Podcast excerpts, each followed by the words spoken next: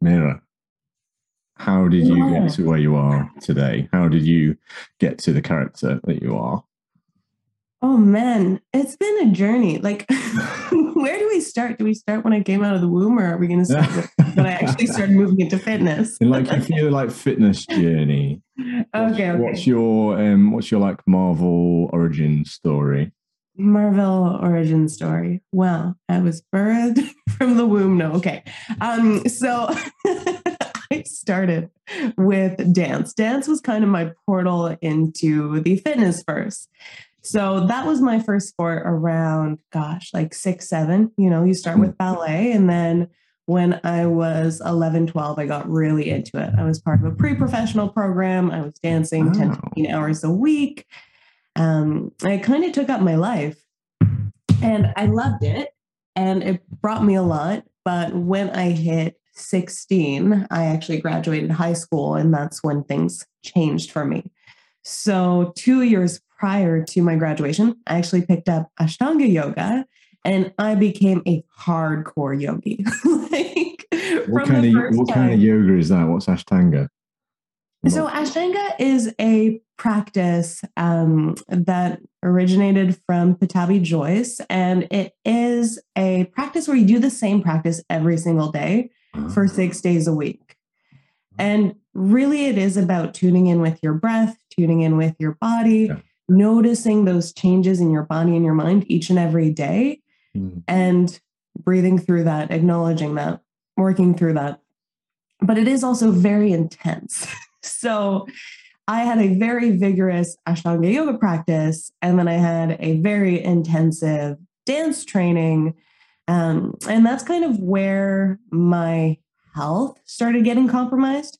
Mm. So at the time I wanted to get smaller, I wanted to get abs, you know, all the things that hit you when you're a young kid and you start mm-hmm. to see people in magazines and you're around a bunch of other dancers that look a certain way and you're like, oh, I should look like that too.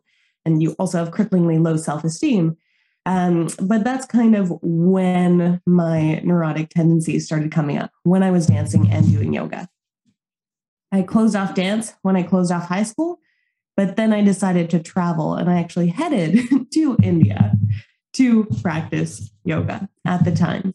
Um, so that was kind of the next chapter. I had yoga life. Then I actually ended up dropping a lot of weight. My eating neuroses got worse, I think, due to the fact that I was an alone child, basically in India at 16, 17 years old. Um, and then that kind of spun me down a hole really for five, six years where I did struggle with different eating disorders. I did pick up lifting through that period of time, which I loved. It was actually really good for me. Um, but after India, I had a back injury. Then I ended up taking some time off. Then I started working on a boat, body weight trained, then moved into lifting. Then I moved into hand balancing. At some point in there, we went on a rock climbing trip. Then I recovered. and now I'm where I'm at, where I do a mix of lifting, trail running, hand balancing, um, and just lifing. But yeah, I mean, there's a chunk there of five, six years that was kind of all over the place. And I could go in depth, but that would be many different tangents, many different stories. But if I do summarize it, young dancer girl who loves yoga, kind of gets fucked over by diet culture, misinformation leading to eating disorders, eating disorders lasting four or five years, recovery being a slog, eventually finding liberation through working on her relationship with self, moving into lifting, enjoying the outdoors, reframing fitness, and uh, living my life. Good. So what? So what do you do now? Yeah. So when I first moved to where I live right now in Victoria, BC, that's when I started working more in person consistently. So mm-hmm. prior to that, I had done some personal training work in Montreal. I had done some handstand classes when I was living in different places in Canada, but I was finally like, no, fitness is what I want to do. Like, I want to train people, I want to connect with people. It just makes sense.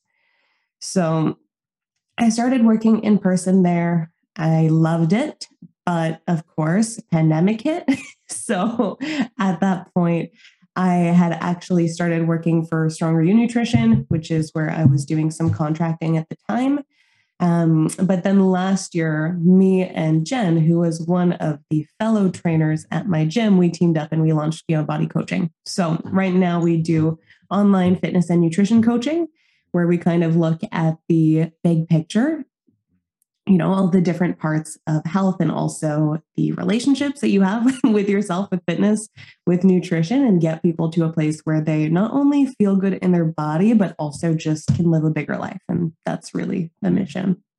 Yeah. That's fantastic. I'm so on board with that like holistic coaching. Uh, it's just it's too easy to focus on you know just the sets and reps when actually you've got a human in front of you that is far more complicated than that. And there's much much more impactful changes that you can make.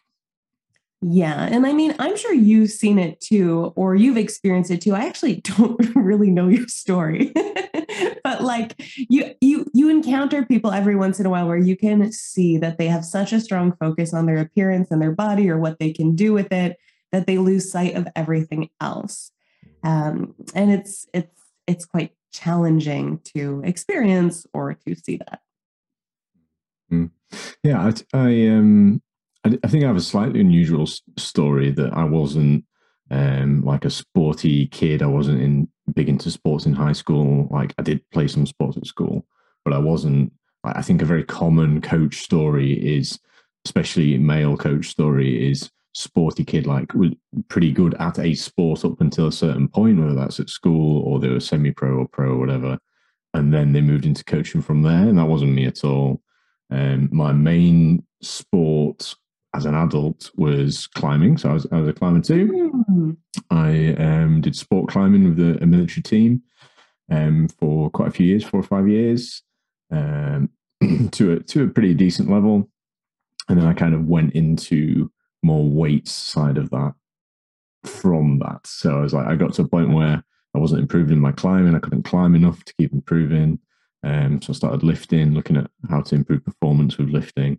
And then eventually, like the amount of lifting versus the amount of climbing I was doing kind of just went whoop until now, now I'm a lifter and I occasionally climb rather than the other way around. So that's kind of my story. Your story seems really, listen to it, is really typical female story, like female problems mm-hmm. of the pressure of society, um, comparison, wanting to be smaller, and then obviously developing an eating disorder from that. So like, it's it's such a shame that our society is kind of built that way, uh, yeah. and it is so common. Tell tell me about your recovery from your eating disorder, if you can. Like, how how did you do that? Yeah, I mean, I so first touching on like let's let, let's touch on what got me there because I think that's important to cover as I talk yeah, about absolutely. the recovery. Um, so when it comes to our society, I feel like women, girls, especially in high school, were never educated on how much food we should actually be eating. Like it's not a topic that comes up. Even as a dancer, I had no idea what proper fueling looked like. None. So, when it came to me looking at nutrition advice, even when I started wanting to make this change, it came from a very like positive place. I wanted to improve my health at the time because I had been staying with my dad who owned a bakery and I was basically living off of cheese sticks. like, okay, homegirl, we're not going to live off of cheese sticks anymore. Let's eat some vegetables. So that's what actually kind of brought me onto Pinterest at the time, because Pinterest was the hot place to find recipes. And that's where you start seeing things like 1600 calories meal plan, 1500 calories meals plan, which is all fine and dandy if you're like a five foot three woman trying to lose weight who's fairly sedentary.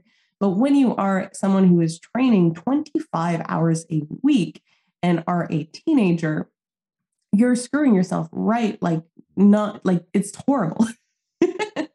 so that was one of the big things that caused me to not know what I was supposed to eat and made me fall down um, some pretty negative roads because I thought I should be eating 15, 1600 calories. That was one thing. Next thing, just really, really low self esteem. Um, I don't think girls or women really have any resources on how to build themselves up or have positive role models who are examples of that.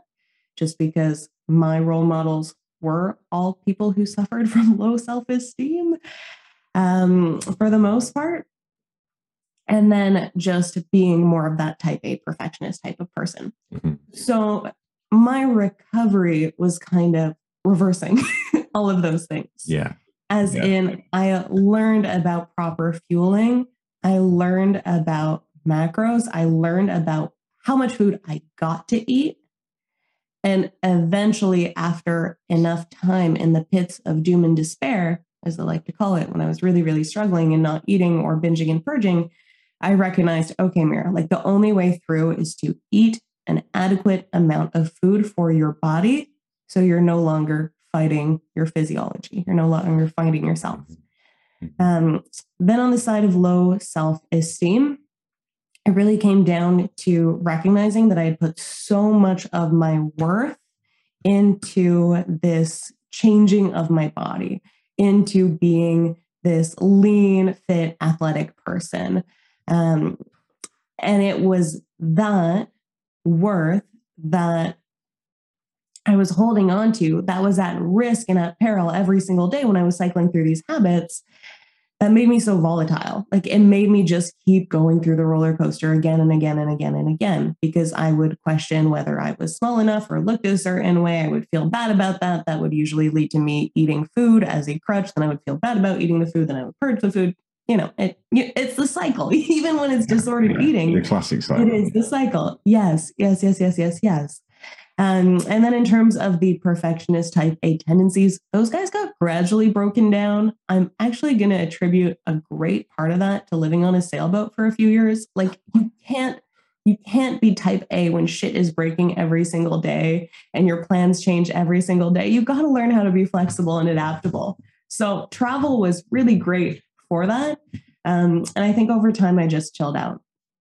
So basically it was awareness of all of these three things. Awareness that i had to eat more that i had to fuel my body and knowing how to fuel my body. It was awareness hmm. of how my worth and where i was placing my worth was affecting me and bringing me down. And then it was awareness that i was a type a perfectionist woman and that shit that shit was actually doing the opposite of moving me forwards. Yeah. so in terms of recovery as a whole, it was very slow. I did not reach out for help. Hyper independent Mira, hello, needs to do things on her own. Hello. God damn it. I wish I reached out. If anyone is listening to this and they have something going on, some kind of pathology, some kind of eating disorder, get help. I know, I know, I know. It's so hard when you're in it, but you're going to save yourself years of your life. You're going to give yourself the gift of living years of your life fully instead of living years of your life half there. Um, so with that, I finally got to a point where I had chilled out my my purging. I had gotten more consistent with my eating, but I still wasn't eating enough. That actually was the first time I hired a nutrition coach where. I recognized, okay, I can tell someone to tell me how much I know I should be eating, but I don't trust myself to eat that amount. I'm going to eat the food. They're going to look at the numbers. They're going to make the adjustments there. Mm-hmm. the first nutrition coach I got me, I got to put me on 2,800 calories. so you can imagine, like, person trying to eat 1,800 calories, feeling better, better food, getting this program that says 2,800 calories. I was like, uh, what the fuck? But at that point, I'd made the commitment. So I ate the food and I realized through that experience that my body could handle it. Mm, yeah. So yeah. that, yeah, like it was that tracking of the macros and eating a certain amount of food that helped me realize, oh, I can trust myself. Yeah. Yeah. Okay. I think that's a really important thing to go through for anybody who's had that um, that experience to at least maintain weight for a long period of time but definitely that gaining weight experience can be so transformational for people. I spoke to um, a new client not long ago, um, and she said she was on a deficit most of the time. She was losing weight most of the time. It's like how how is that possible? You can't you can't just be losing weight all the time, never gaining weight. Like what is the what's the end point of that? You can't do that forever. Um, and when I suggested maintaining weight and then gaining weight, gaining weight, she said that the thought of that terrifies me. And that's it. That's exactly why you need you need to do it because it shouldn't terrify you. Like that's it's perfectly fine, and you're not suddenly going to like look entirely different if you just gain a couple of kilograms, a couple of pounds. You know, um, yeah, I think it's such a such a common thing. I had a I had a message from not a client, just a, a message on Instagram um, from a woman who said, oh, "I'm interested in like losing weight. Can I ask you some questions?" And she said, oh, "I've just I've just recovered from an eating disorder." So mm-hmm. like, I said, "How long ago?" She said, "A few months. A few months ago." you laugh. Why do Why do you laugh? I laugh because I know the desperation. I know the desperation. Like for me, my again, like I said, my recovery wasn't linear. So I had India, dropped 20 pounds there. I actually had a back injury and I gained 60 pounds within the span of eight months. And that was out of controlled eating due to extreme hunger, which is a natural part of the process for most people in recovery. Um, but that is where you feel so out of control and you feel so bad about yourself and you feel, feel so bad in your skin because, again, you're in a completely different body than the one that you prided yourself on. Mm-hmm. Being in that place, I was desperate to lose weight. Mm-hmm. Even when I had gone through, you know, like even a couple years after that, I still clung on to that desperation and that fear. And the fear is so great. And I'm sure you see it with these types of clients, um, not the one who just recovered from her eating disorder, but the ones that you were mentioning who are looking to maintain or gain a few kilos. It actually is that fear of gaining weight, which I think so many of us women hold on to, that stops us from achieving our goals, including weight loss. It's so silly. Ironic, yeah. So yeah. yeah. yeah. For, for, for, anyone listening to this in, in the future, um, the reason I bring that up, the woman who's you know just recovered from eating disorder a few months ago, is that that's such a short amount of time. And basically, my advice to her very carefully to her was that cannot be your priority at the moment. Like you need to work on your um, relationship with food and at least maintain weight for a much longer period of time before you even think about losing weight again. Um, but yeah, it, it, exactly as Mira is saying, that is that's the that's the kind of cycle that you get into, isn't it? It's very it's very common. If you are struggling with these kind of things, you're not alone. Very common. Yeah. Unfortunately. Yeah. There's so many layers and it's so hard. And when you're there, again, you're in this constant state of denial. you're in this constant state of denial and you get really, really good at like lying to yourself. Um, but I mean, yeah, it's it's tough it's mm. tough. Get the mm. support you need and know that there is a way to move through that where you mm. can find peace with yourself and peace with food and feel good in your body too. It just mm. takes time. Great advice. How old are you, Mira? 23. 23. Oh you, know, you know, I don't actually think that I've announced it in a public place because I always feel so like insecure about my age. Do you know, do you know what? I, I knew I knew you were young, but that's surprising. But it's I was just thinking like you could you could write a book already, and you're so young, and you're 23. Like you, when you write a book when you're you know 50 or something, it's going to be amazing. I'm going to buy that book because you've stories you've had already. I feel like we've only just scratched the surface as well. Like, yeah, I went to India. Yeah, I lived on a sailboat for a few years. Like, what? Like, I want to talk to you an hour about just the sailboat experience. You know, that'll be fun. That, that's what I'm going to keep for the bank. I don't know if people are ready to hear about that. that's a totally different. That's your podcast. You need my to, podcast. you need to make that happen. Um, okay. Okay. Let me ask you. Um, so that is your character creation. That's what went into making Mira Mira. Yeah. This is the tutorial level what do you want the listeners to learn from you today? Or like, what is one thing, if you could just like snap your fingers and teach everybody listening, everybody in the world today, one thing, what would it be? Go ahead. I'm just going to roll into becoming your own support system. I feel like this is something that pretty much none of us are taught to do, but is so, so, so important in moving forwards in any domain. You know, we were just talking about um, relationship with food, relationship with your body, your fitness, your nutrition. Become your own support system. Don't do it from a place where it's you hating you and you battling you. Even in any other kind of life endeavor, like just become your own support system, be on your own team. It was so funny because a few months back, I was talking with a friend and he was asking me a few questions about myself and where I was at right now. And when I was answering him, I was talking in wheeze, like, oh, yeah, we're doing pretty good right now. Um, we're thinking about doing blank, blank, blank. And my mind is here, or we're here right now. And he questioned me on that. He's like, why do you say we mm-hmm. when you're talking about yourself?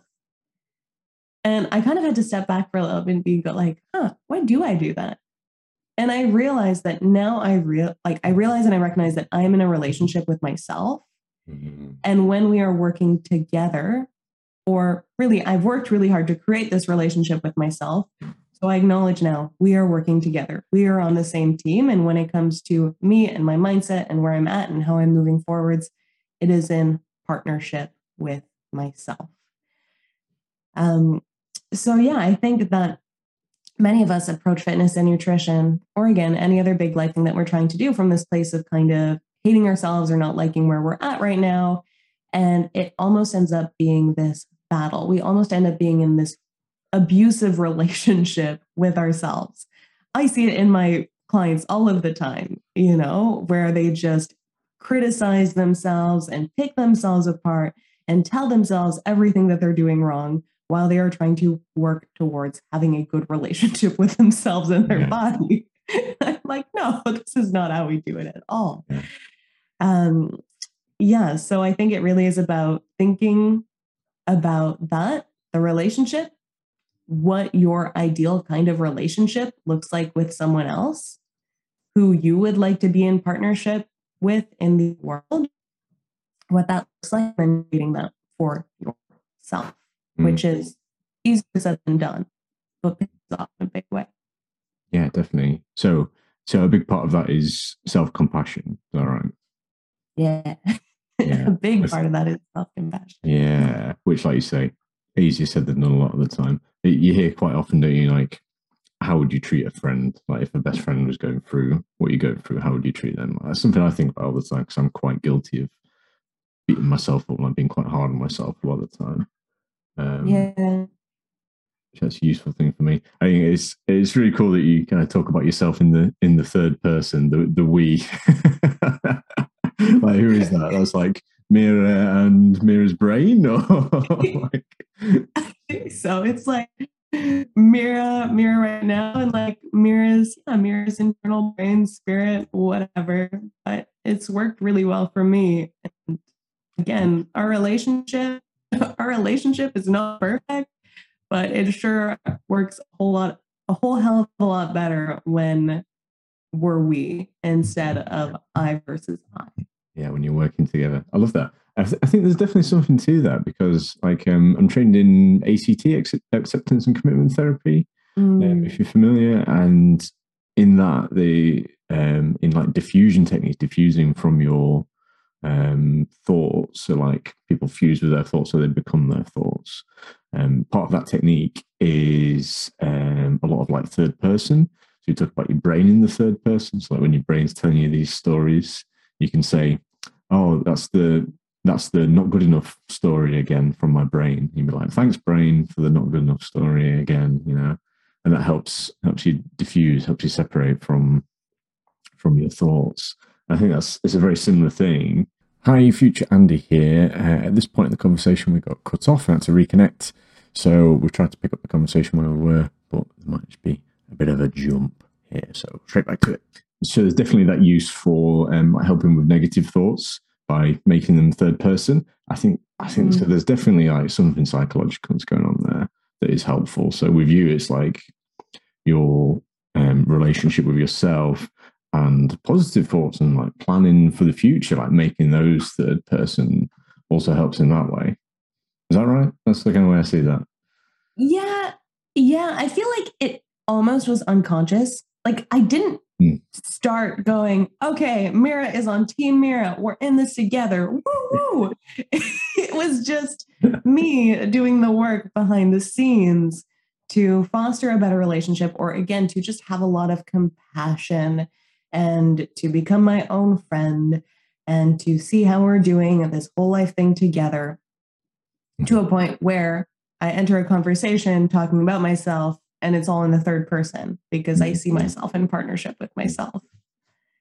That's great. And that's, um, as you said, being your own support system. Yeah. I like and, that. I like that term a lot. Yeah. And what I often do with clients is, you know, if they're talking about themselves like they're a piece of poo, as they often do, and if you're listening to this, you're probably like, hmm, I might do that too. Um, I just ask them to think about the relationships that they really value in their life. You know, the relationships that they have with their partner, the relationships that they have with a friend, or their ideal relationship, say, if they don't have any of those relationships right now. And I get them to think about the qualities of that. Good communication, really important. Listening, giving the person care and attention and love you know, kind gestures, words of affirmation. Mm. Also, though, calling someone out on their shit from a place of love where you want them to elevate, not throwing shoes at them and telling them all the ways that they're horrible and why you hate them and why you need them out of your life right now, right? That's not how you foster a positive relationship.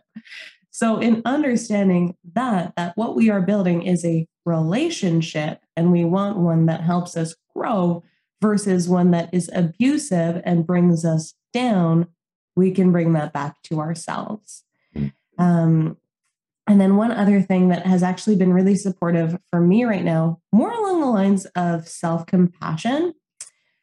This one's a little bit weird, but it's actually helped me in such a big way is that I think about five year old me and how she would see me and how I'm treating myself right now, mm. or me and the things that I'm not doing right now, or me and the things that I'm doing right now. I want five year old Mira to think that I am so, like, I want her to think that me now is so cool and is so on top of her stuff and is such a good person and is doing awesome things like recording podcasts and having her own business and going on trips and being a really good person. So that also has shifted how I see myself um, because it comes from a place of love and admiration and inspiration versus a place of not being good enough. It's an interesting one. That's fantastic. Fantastic. Okay. I'm going to ask you my next question, which is boss fight, what what's your biggest challenge for either yourself or what do you see in your clients? What's the biggest challenge? I'm going to spin this one to you. I'm actually curious before I go into my answer, which you already know. What do you see as your client's biggest challenges? Oh man, I'd put me in the spot like that. I'm not. it's pretty stupid of me to like ask this question and not have my answer ready to go. I don't know. I'll tell you what, you, you do yours and I'll, and I'll think about what my answer is. Okay, okay, okay. so for me, it totally is 100% myself. You know, like I acknowledge that I am totally a hot dumpster fire disaster of a human being. I love to get in my own way. Like uh, I, I love just setting obstacles. It's literally like me grabbing a bunch of slippery banana peels and throwing one in front of myself and taking a step, and then getting up off the floor and then throwing another one, slipping on it, coming back up. Oh, let's throw a little bit of oil next time. Okay, oops, I just fell flat on my back. And bring myself back up, continue. Like, this is how I live my life. it's gotten better, but I still get in my own way. And I'm still a hot dumpster fire disaster of a human being. Um, and I would say it's the same actually for my clients. You know, yes, with fitness, with nutrition, with life, it is about strategy, it is about training, it is about doing things in an intelligent way. It is about crafting an environment that gets us there. But we are the ones who set roadblocks for ourselves every single mm. step of the way. Mm. And I think recognizing that we, us, we are the strategy, that is the most important piece. And in building ourselves up on building our mindset and how we see things, our perspectives, um, bringing in some self compassion, doing the quote unquote work, that's how we actually move ourselves forwards. So, yeah, those are mine. okay. Before I, before I give mine, so it's something that you say quite often. I notice, like listening to you on your Instagram stuff. By the way, follow me on Instagram. We'll give a handle at the end. It'll be in, linked in the uh, description, etc. She's great. Always talking on stories, talking like this. Like she's amazing. Anyway, um, it's something that you say quite often is like, "Oh, I'm a mess. I'm a, I'm a, I'm a dumpster fire." Like you, I've heard you say that many, many times. That doesn't seem very self compassionate to me. So, like, how do you, how do you see those two? Like, are they at odds, or do you feel like those two things kind of can uh, coexist? I think they can coexist. Right. You know, I think pretending that we are like magical fairy creatures or really good or on top of our stuff when we are in fact a mess, that only leads to more resistance and more clashing. We're human beings. We have this part of our brain that is a lizard. We have part of our brain that is prone to addictions. We have like, I, I am so scattered all over the place all of the time. I, I am a mess. I am a mess. 100%. That is what being human is. But in understanding that and being able to laugh at that and owning that, I actually think that's the most compassionate thing I can do. And that's actually what allows me to move forwards through those periods where my hot dumpster firiness comes out. I think I understand then. So it's like, um, it's not being mean to yourself saying, "Oh, I'm a mess. I'm a, I'm, I'm a dumpster fire," um, but it's like accepting that you are, and that's okay. It's not like not beating yourself up about it. Like I'm just I'm just human. I'm a mess, but that's okay. Like I'm I'm still being kind to myself. I'm still doing my best. Is that right? Pretty much, yeah. And I made a post a while ago when I was in hot dumpster fire mode, where I wrote that if most of my clients, or if most people could admit to themselves that they are a hot dumpster fire, when people do admit to themselves that they are a messy, human being, that is when they can actually start to make progress. Mm-hmm. Because it's when you're in denial of that and when you're pretending that you're not messy or thinking that you need to be perfect or all of these other things that you fight yourself every step of the way. No, you're a human, you're a mess. Accept it. It really comes down to self acceptance and then move forwards yeah. with that in mind. Yeah. Yeah.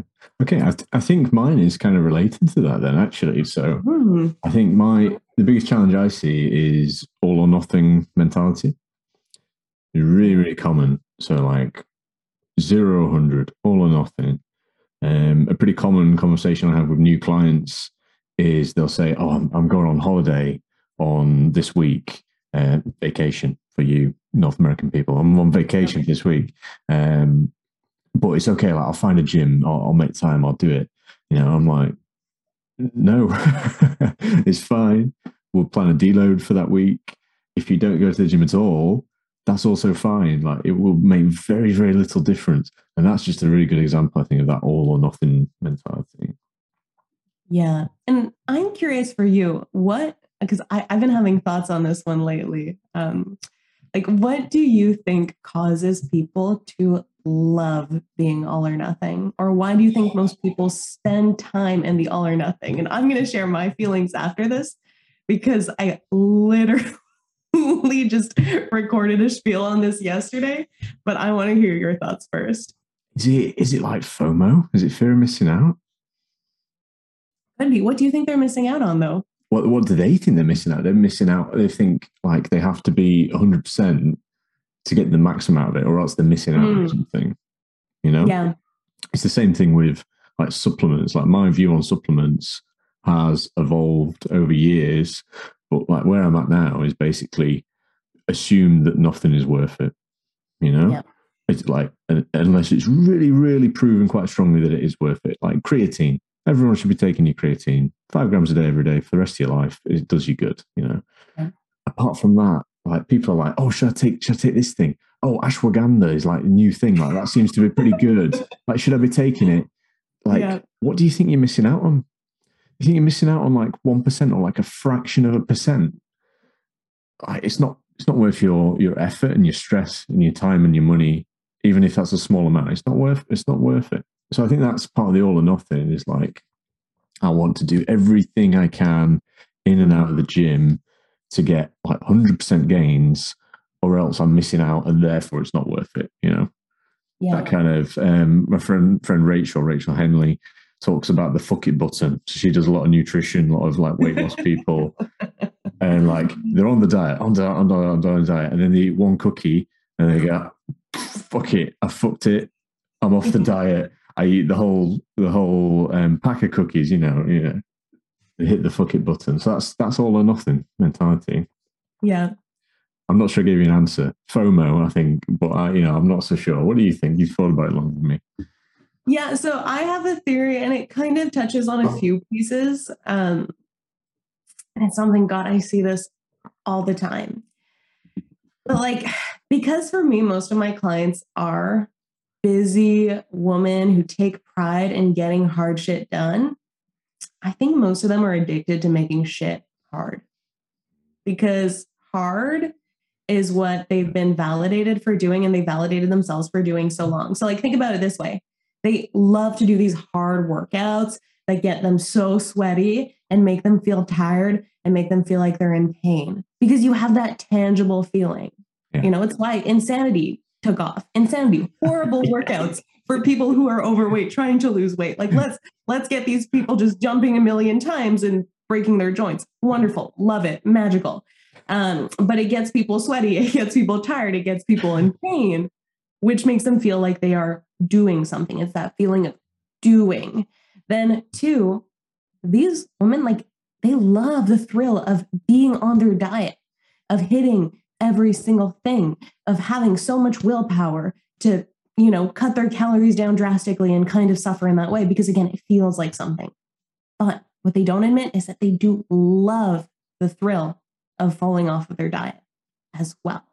Because I think that we are so used to chaos, we are so used to things being hard that we are almost addicted to it, especially if you are someone who validates yourself off of that. And I've noticed this in myself that you create more of it also. So, not only do you kind of love all of these things that you drag yourself through, the all or the nothing, part of you kind of craves that. Um, but you start creating more of it for yourself. And then when you do try doing these things in a more slow, sustainable, consistent way, it doesn't feel like you're doing enough. So you're going to keep wanting to do more and more and more and more because you don't trust yourself to pull back. And it actually feels wrong, like viscerally wrong. I know from my own experience that when I had to pull back my exercise, take rest days, eat more food, I kind of felt like I was dying. Like, because it was so unlike what I had been doing for so long. And I feel like many other people who are on the all or nothing and have been on the all or nothing for so long and also pride themselves on getting hard shit done in so many different parts of their lives, when they pull back, it feels like they're doing the opposite of what they should be doing, which makes them panic and fall back into the all or nothing feelings. Mm. It's my theory. mm, mm, controversial. The bit about like people love love falling off as well. They love the failure. Oof, controversial. I, I don't think, think, it's controversial. It made me think of the think that it probably is true. It probably is. It made me think. Do you know the meme that's like, "How dare you say something so controversial and yet so brave?" You know. do you know the meme? yeah, but like, I really think that when you're in that place, letting things be easy it's some of the hardest work you'll ever do because it encompasses all of the different things that we've talked about before. Yeah. Um, and with that too, gosh, I had one other thing that I wanted to bring up. I think it just disappeared out of my brain. No, it might pop up again. Okay. Uh, yeah. No. Oh, oh, oh, oh, no. Go, go, go, go, go. He just woke up the dog behind you. what? He's like, Um, what, what's happening? But literally, that again, the admitting that you like to fall off, it is admitting that you are a hot dumpster fire of a human being. If we circle back, and part of you does enjoy that. Sometimes I'll have clients who just can't, they can't make a change. They can't do a certain thing. They're frustrated. They're hitting their head against the wall week after week after week after week. And I will go and I'll ask them, what do you love about what you're doing right now? Like, what does this do for you? What is this giving to you right now? Mm, Because part of you loves this. And when we can admit that we love that, when we can be like, oh, yeah, I'm here and I love binging on cookies in the evening because first it's delicious and I feel like I'm in this war and that's really exciting. It's really fun. Well, then we can like laugh at it. We can face that that is what is happening and that helps us move through it. Um, and yeah. yeah. Yeah. it's a very different way of approaching things, but it's been really helpful for me. And No, I think, I think you're totally right. I think you're totally right. Do you follow um, Karin Nordin? yeah, I do. Yeah. If you heard her, so she talks about procrastination, like, oh, I struggle with procrastination. And she says, procrastination is not a thing. Like when you're procrastinating, you're doing something. So, like, what is the thing that you're doing? And like that was huge for me. I'm such a big procrastinator. Um, And that's, I, I feel like it might sound like a bit of a tangent, but like, I feel that's such a similar thing because people are like, oh, I just procrastinate so much. Well, actually, what are you doing? Why are you doing that? What is it that you like about that? It's a very similar thing. Mm.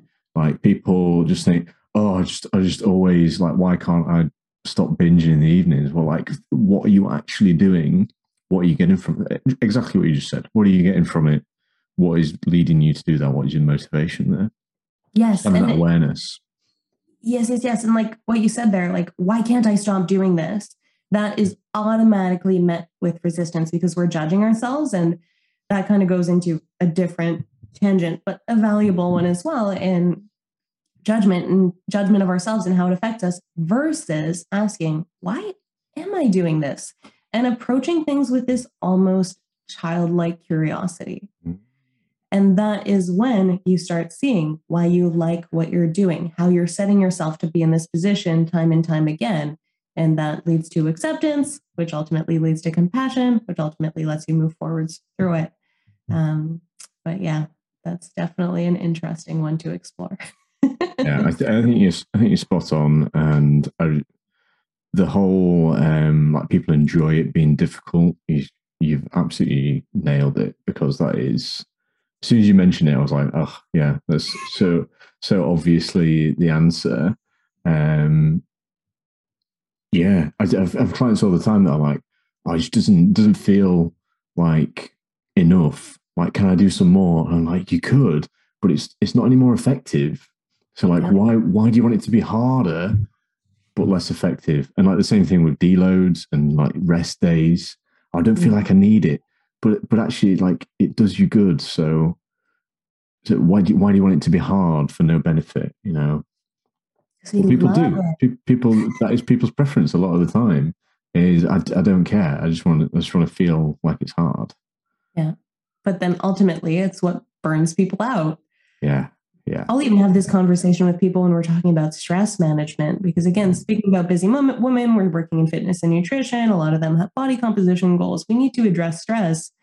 And I will straight up tell someone, do you love the stress that you have in your life right now? Like, are you kind of addicted to that stress? Because you need to admit that to yourself before you start taking things off your plate so that you can sit in that uncomfortable place where you aren't stressed where you aren't doing things because you are so used to this fight or flight state being your normal state 24 hours of the day that it is going to feel very, very wrong. Mm. And if you can't admit that to yourself, that you are used to that, that you kind of enjoy that, that there is a certain amount of validation that that brings you, you are going to panic as soon as you find yourself in that place.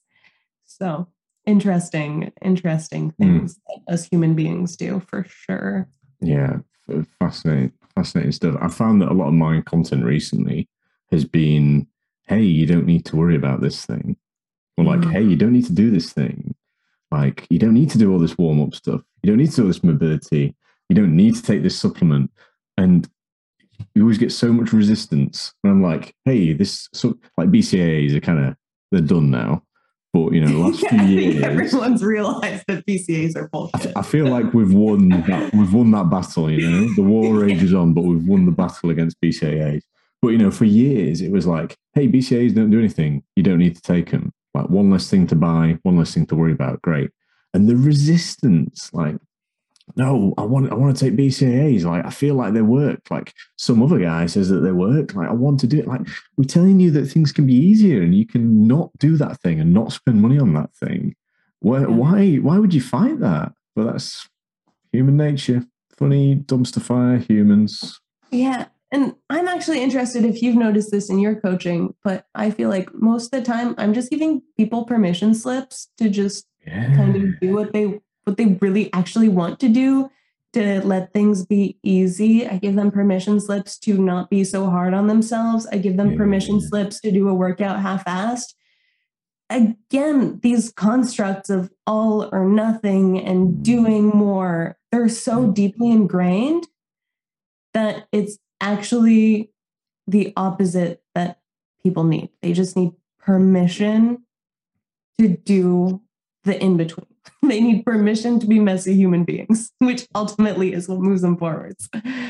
I like the way of thinking about it. That you're just giving a permission slip as well, because it's it's like you said for yourself. Like you could put yourself on a certain amount of calories, but you hired someone to do that for you, because then you will you will listen to them, like because you have that accountability because it's someone else telling you.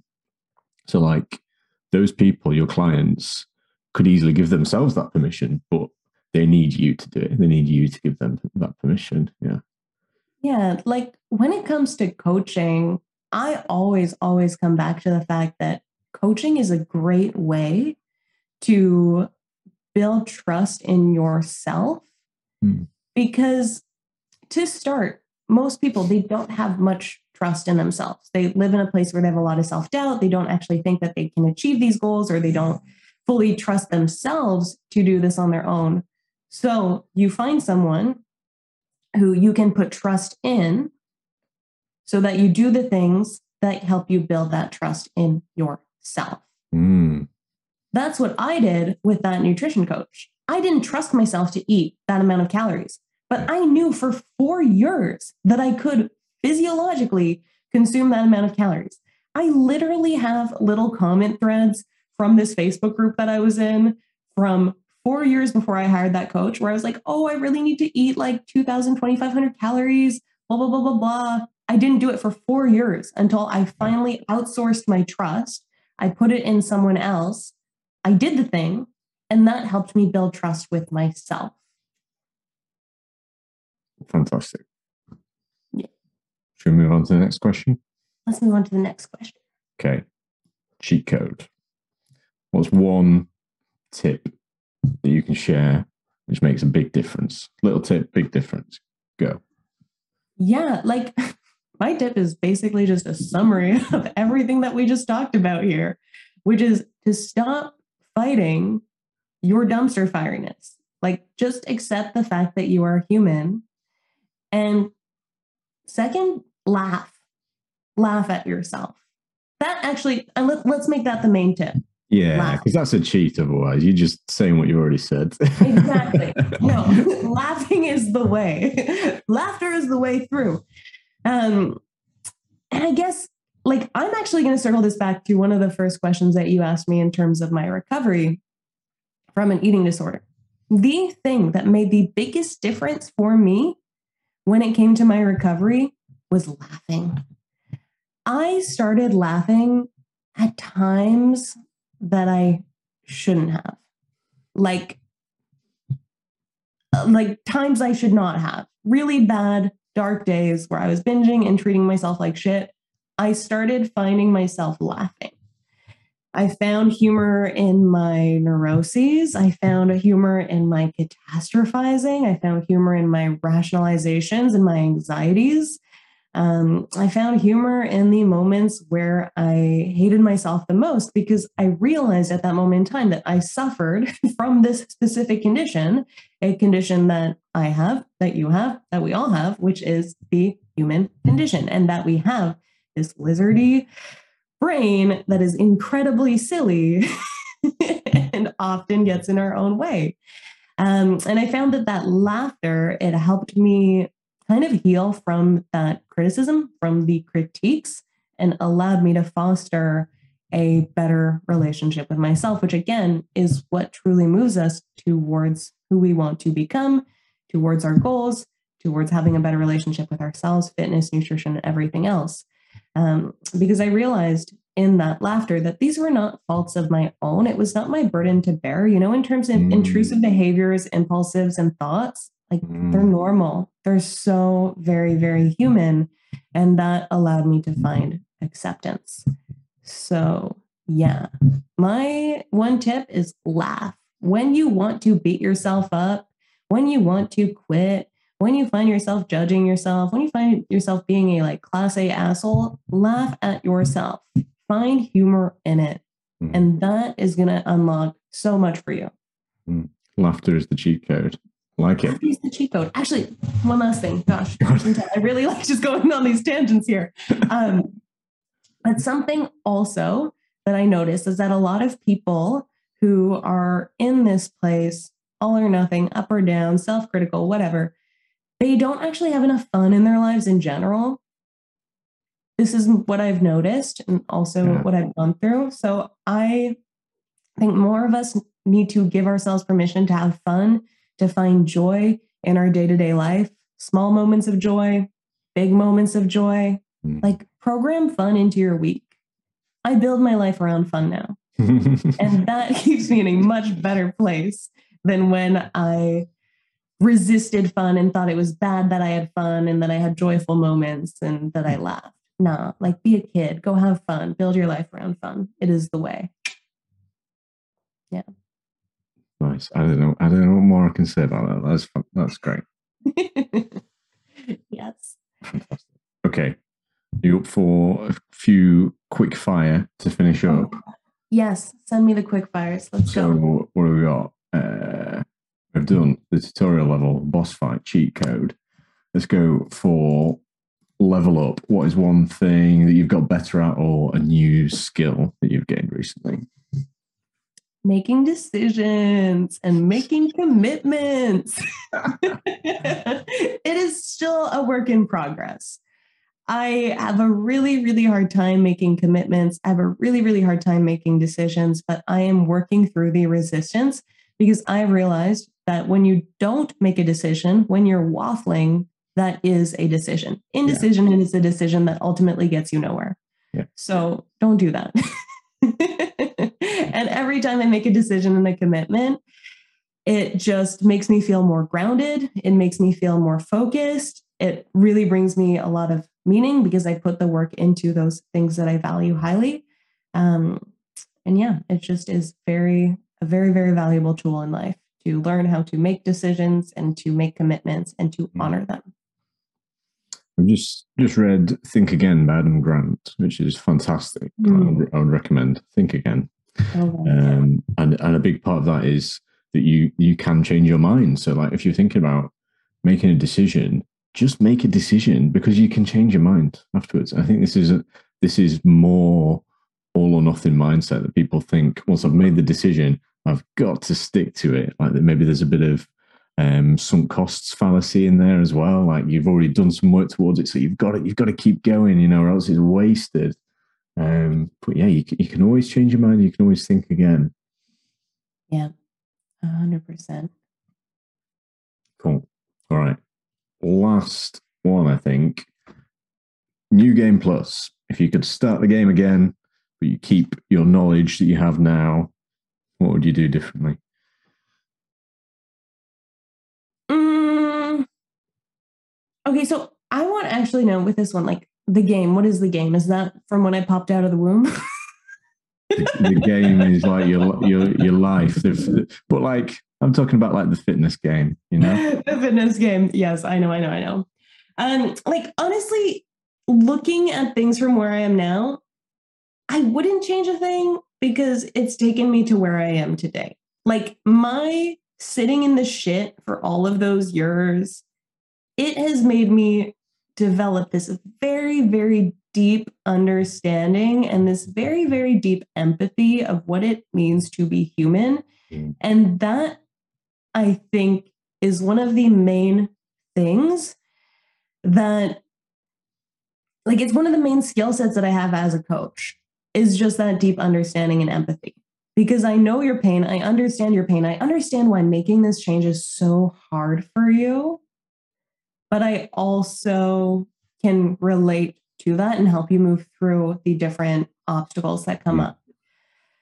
Now, of course, it wasn't all that pleasant to sit in that pain. So I would have gotten help way, way, way sooner. I would have started working with people way, way, way sooner. I would have gotten myself a class A therapist. I would have gotten myself someone to really support me through my recovery so that I could honestly gain again that gift of a few years back from my life. Um, because even now, being in a place where I have been recovered for a couple of years, I have a lot of stuff that still comes up. Actually, recently I've started to see the effects kind of of my eating disorder as a trauma in my life mm. um, mm. and how it affects me mentally and how I have really poor nervous system regulation, all of these different things mm. that have been coming up. And I think that had I dealt with that sooner, had I gotten support, I wouldn't be in this place where I'm dealing so with so much of that shit. Um, because now I kind of need to go through some some other types of healing and self work and mm-hmm. support work to get myself to a place where that does not affect me anymore. So, yeah, that's what I would say. Get help sooner so that I don't need to deal with the shit that I need to deal with now. But I know that eventually, having gone through all of this shit, it's going to make me a better person and I can help others in similar ways. So, yeah, that's mine. And that's, that's good advice. Like, get help, talk to somebody. Like, I think everybody should have therapy. Therapy is so good. Like, it's amazing. You're, what do you say, 23? You're 23 and you've like gone through this whole thing in the last few years. Like, I'm 32 and it was only in the last two, three years that I've really kind of discovered myself. And before that, I was just masking, suppressing things like repressing emotions, and that's really messed me up. And it's only the last few years I've started to deal with those things.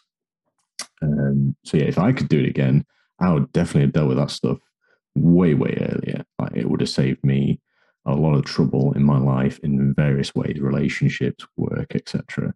Um, so yeah, I would definitely make that change. Yeah, I'm curious for you, like what what triggered it? If you don't mind me asking. That a whole is a whole other episode.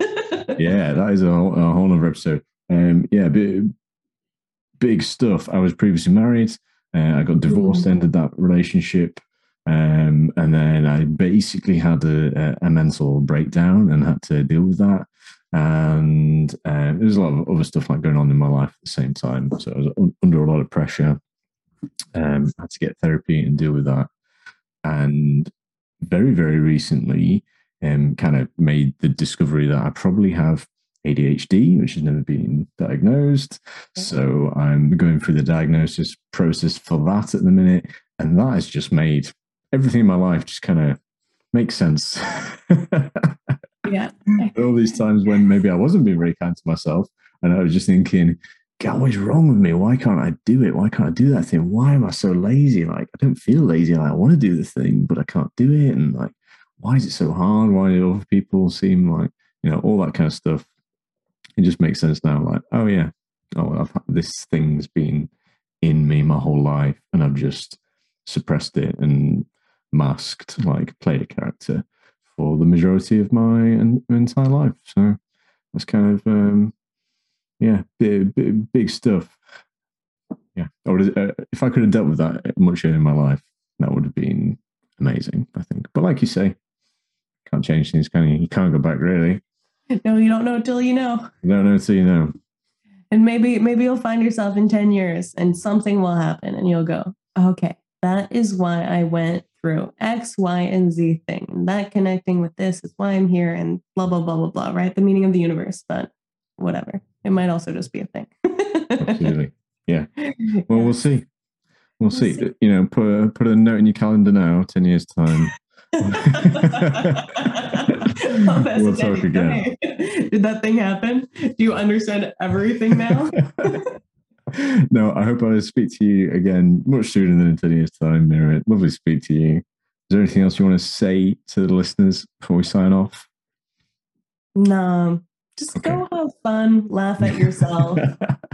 Stop being such a dick. The end. Sounds good. so, if they can, uh, if they want to hear more of you, which they should, and see more of you, where can they find you? Yes. So, I'm on Instagram at Mira Tuslak. Um, we've got our Instagram for our company, Beyond Body Coaching. My business partner is January Fitness. We're all awesome. Come follow the crew. There will be a podcast in the making. God, I'm going to put it here because it holds me accountable again. And I've been saying that I'm going to do a podcast for like five years. It's it is time. It is time. So it yeah. will it will come. You can expect more of this class A wisdom. I did, I did, I did episode one of this podcast before I decided what this podcast was going to be um, months and months ago. That was like the pilot. Um, so Mira said she's going to do a podcast. I was like, you do a podcast, I'll come on yours, but also you come on mine. And then we've kind of forced each other to, to get this thing going. So that's what's happening. So yeah, uh, more episodes of Brain and Gain coming very soon. And also look out for mirrors All those links to Instagrams, etc will be in the description of this podcast, wherever you are listening or watching. Amazing. You made it to the end. Thank you. I appreciate you. And to the next one. I appreciate you too. Cool.